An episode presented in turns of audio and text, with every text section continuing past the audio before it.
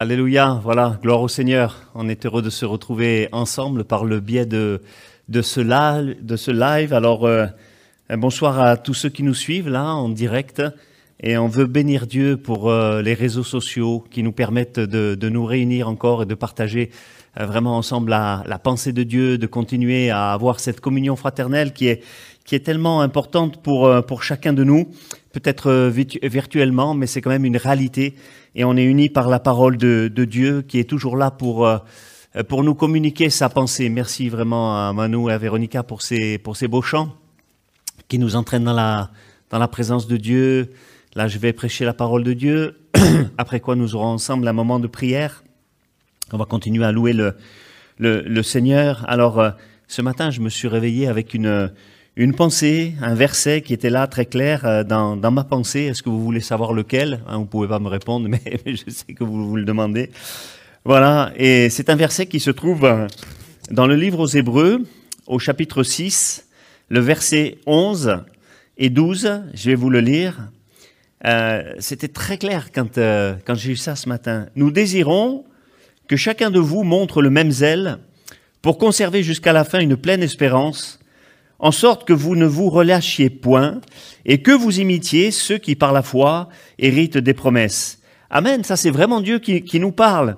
Hein, que chacun garde le même zèle pour conserver jusqu'à la fin une pleine espérance, afin que vous ne vous relâchiez point, que vous imitiez ceux qui par la foi héritent des promesses. Alors c'est une pensée qui était qui était insistante, un verset vraiment insistant. Et vous savez, des fois le matin, tu voudrais encore te traîner mollement dans le lit, mais si cette pensée-là est en train de t'agiter, ben il y a un moment donné où il va falloir sortir du lit. Tu peux plus parce que la pensée est là, elle, elle tourne en boucle dans ta tête. Alors je me suis levé mais je me suis levé euh, pas triste, hein, je me suis levé vraiment avec euh, avec beaucoup de joie et la, parce que la veille, en effet, je n'avais pas de message et justement je priais le Seigneur, je disais Seigneur, donne-moi une pensée, donne-moi un, un, message pour demain soir. Et voilà, quelle joie le matin de recevoir cette pensée toute simple euh, que je vais vous exprimer ce matin. La pensée, euh, elle est là, elle est, elle est très claire. Et, finalement, ce message, je m'aperçois qu'il est vraiment très contemporain. Il est pour nous qui vivons une situation tout à fait euh, particulière, celle du Covid, qu'on est en train de, de partager ensemble. Et, et, le Seigneur, il nous adresse à tous cette exhortation.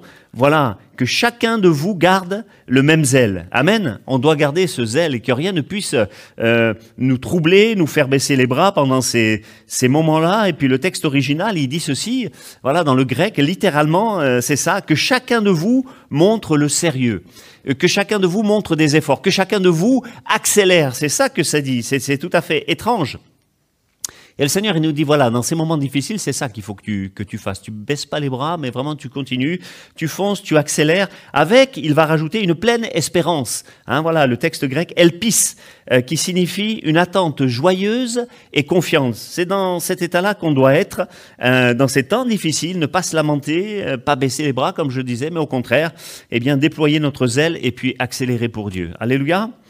Et, et être, malgré toutes les mauvaises nouvelles, être et rester dans cette dimension de, confiance, de, sécurité, attente joyeuse et, et, et, confiante, parce que la Bible nous dit que toute chose concourt au bien de ceux qui aiment Dieu. Ça, c'est un verset qui est extraordinaire.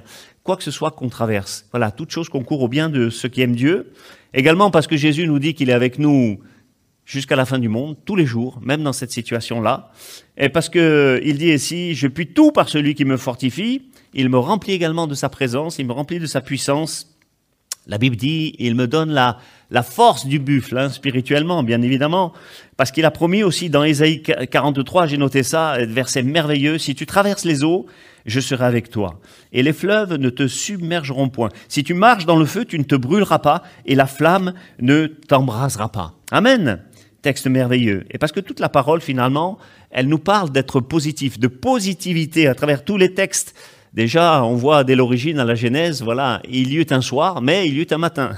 il y eut un soir, il y eut un matin. Il y a eu des ténèbres, mais il y a eu la lumière qui est arrivée. Et ça, c'est le, plus important. La lumière chasse les ténèbres. Et en plus, notre Dieu, il nous donne euh, cette capacité tout à fait étonnante et surprenante, et eh bien de pouvoir nous euh, nous adapter, eh bien à, à, toute chose. Et je crois qu'il n'y a pas une, une, seule chose à laquelle on ne pourrait pas s'adapter avec la grâce de Dieu.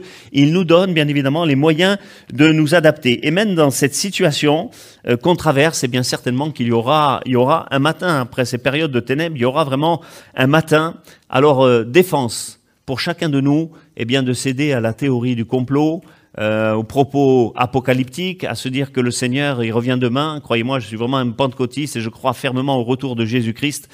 Mais je crois que c'est pas forcément vraiment euh, pour demain que ça se fera euh, à cause de certaines paroles. Pas maintenant, en tout cas. Pas maintenant. Parce que l'enlèvement se produira, nous dit la parole de Dieu, quand personne ne s'y attendra. Vous voyez, déjà ça. Matthieu 24 dit, les gens se mariaient, ils buvaient, ils se mariaient, euh, comme du temps de Noé. Mais quand le déluge est arrivé, tout d'un coup, ils s'y attendaient pas. Ça les a surpris. Et puis, deuxièmement, parce que l'Écriture dit aussi dans 1 Thessaloniciens chapitre 5 verset 2 que l'enlèvement se produira quand les gens diront paix et sûreté.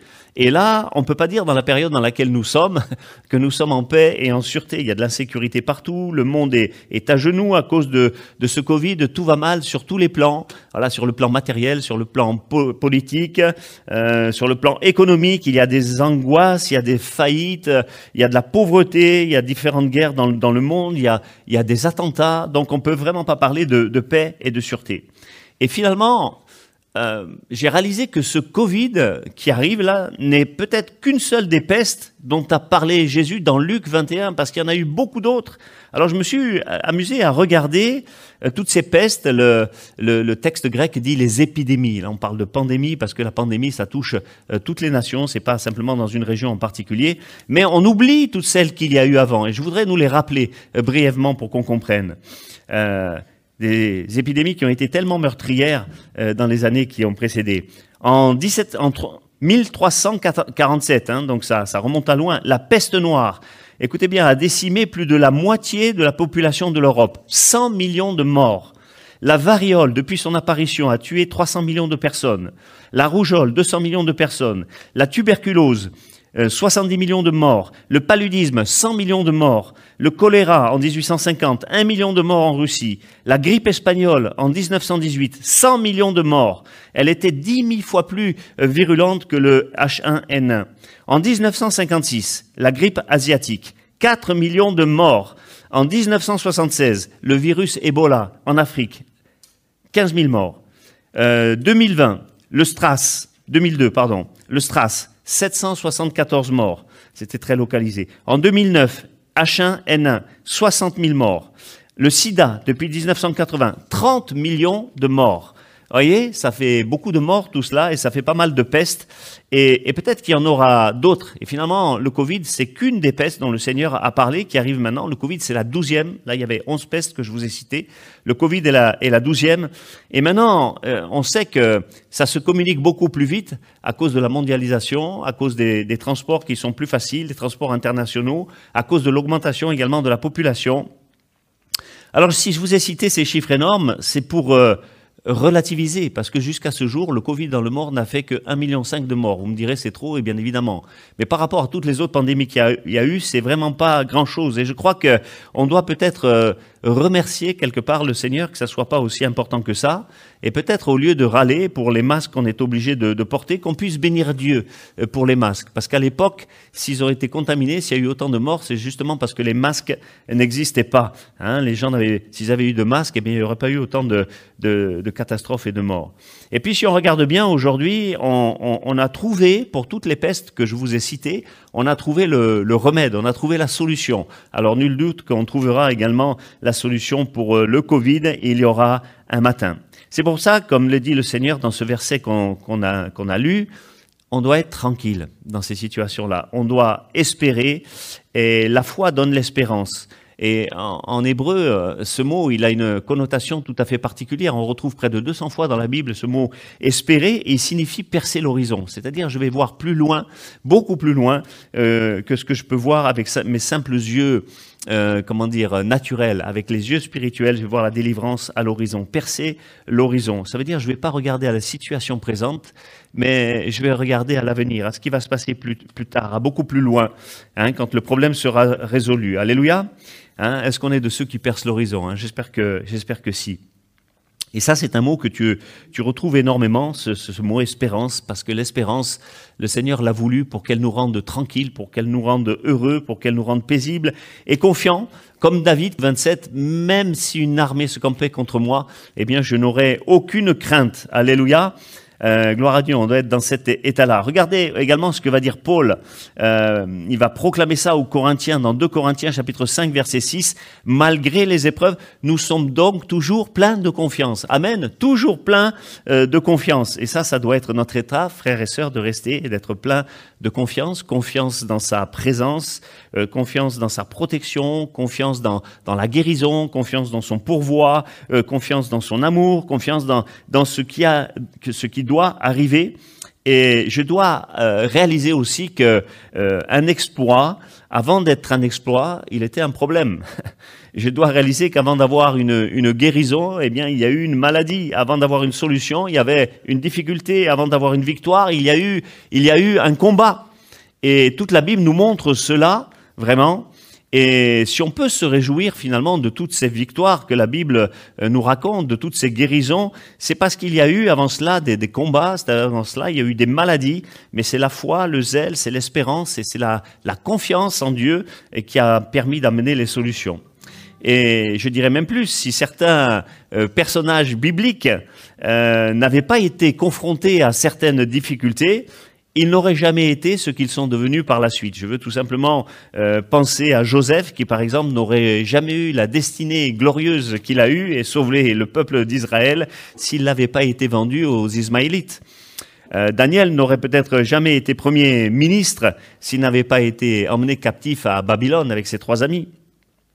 Jean a reçu la vision de l'Apocalypse quand il était captif, lui aussi, dans l'île de, Patmos. Et, tu dois le croire, je veux terminer avec ça, tout simplement. Il y aura peut-être plus de bénédictions que d'embêtements dans le confinement. Et je dois créer finalement ces, ces bénédictions par la, par la recherche de Dieu, par la présence de Dieu. Alors, je ne sais pas s'il y aura beaucoup d'amen euh, à ça, mais moi je veux dire amen. Et les anges qui sont présents dans ce lieu aussi, certainement, ils disent amen. Alors, c'est peut-être un, un temps de désert pour certains, et parfois, le Seigneur, il nous amène au désert, il amène des hommes au désert. Mais je crois aussi qu'il peut amener une église entière au désert. Je crois aussi qu'il peut amener un mouvement, comme les assemblées de Dieu, au désert pour lui parler. Je l'ai amené au désert pour parler à son cœur. Et je pense que c'est un moment propice pour que le Seigneur, justement, parle à ton cœur. Je voudrais appeler ça un nettoyage vapeur maison. On est comme au pressing, au pressing divin, où le Seigneur veut nous faire beaucoup de bien. Et on veut lui dire, dans ces temps, puisque tu veux parler à notre cœur, parle Seigneur. Ton serviteur écoute, que ça soit vraiment notre désir à chacun et que ça soit également notre prière. On l'a lu, Paul euh, dira, euh, en sorte que vous ne vous relâchiez point et que vous imitiez ceux qui par la foi héritent des promesses. Et là, il dit en un seul verset beaucoup de choses qui sont intéressantes pour nous. Première chose, ne pas se relâcher. Ne pas se relâcher. Deuxième chose, imiter. Paul dira, soyez mes imitateurs. Voilà, comme tous ces héros de la foi, soyons les imitateurs de, ces gens-là, ces gens qui ont gardé l'espoir malgré les, malgré les tribulations, malgré les, persécutions, malgré les épreuves, malgré la maladie, ils ont tenu ferme. Imitez ces gens-là. Troisièmement, la foi qui est mise en évidence. Hein, cette foi qui croit tout, qui, qui supporte tout, qui espère tout. Et puis cette notion d'héritage, d'être un héritier, vraiment des promesses de Dieu. Ça nous parle de plein de choses présentes, futures, à venir, qu'il a en réserve pour chacun de ses enfants. Et cinquièmement, dernière chose, ça nous parle également des choses promises. Ce sont toutes ces promesses de la parole de Dieu pour celui qui croit, pour celui qui va tenir bon, celui qui va tenir ferme, quoi qu'il arrive. Et des choses sûres, parce que le verset 18 nous dit ceci, et c'est écrit, il est impossible que Dieu mente. Voilà, au travers de ces paroles, il est impossible que Dieu mente. C'est pour ça qu'on doit être plein d'espérance. Alors mon frère, ma soeur, je voudrais t'encourager juste euh, ce soir. Et je voudrais vraiment que ces paroles soient prophétiques. Et je crois qu'elles le seront. Tu vas recevoir beaucoup plus que tu ne le penses. Il faut garder ça dans ton cœur. Comme euh, le verset 19 le dit, comme une encre de l'âme, sûr et solide qui pénètre au-delà du voile, là où Jésus est entré. Alléluia. C'est-à-dire dans le ciel. Est-ce que tu réalises ça? Tu es sur la terre, mais il y a une encre, une encre de l'âme qui te relie au ciel, qui te relie au Seigneur Jésus. Alléluia. Alors sois tranquille et attends-toi à lui. Et quoi qu'il arrive, quel que soit ton problème, quel que soit ton souci, quelle que soit ta difficulté, dépose-le et va dormir. Parce que le Seigneur, il est avec toi et il en donne autant à ses enfants pendant son sommeil. Que Dieu vous bénisse. Chacun de vous soyez rassuré, encouragé par ces paroles. Seigneur, tu es un Dieu vivant et vrai. Je veux louer ton nom, te bénir et te glorifier pour les paroles que tu nous donnes et qui nous remplissent de foi, d'amour, d'espérance dans ce que tu fais. Et c'est vrai, nous sommes héritiers des choses de la foi. Et je sais que pendant ce temps, ce petit temps de confinement, euh, bien moindre que celui qu'on a subi lors du premier confinement, tu vas encore parler à ton peuple. Tu vas également nous, nous fortifier. Tu nous réserves bien des surprises. Tu vas nous remplir de ta présence et de ton esprit. Seigneur, et tu vas permettre à chacun de tenir bon et de sortir de ces moments encore plus soniles qu'il ne l'était avant d'y entrer. Que le Seigneur te bénisse abondamment. À toi soit toute la gloire. Amen.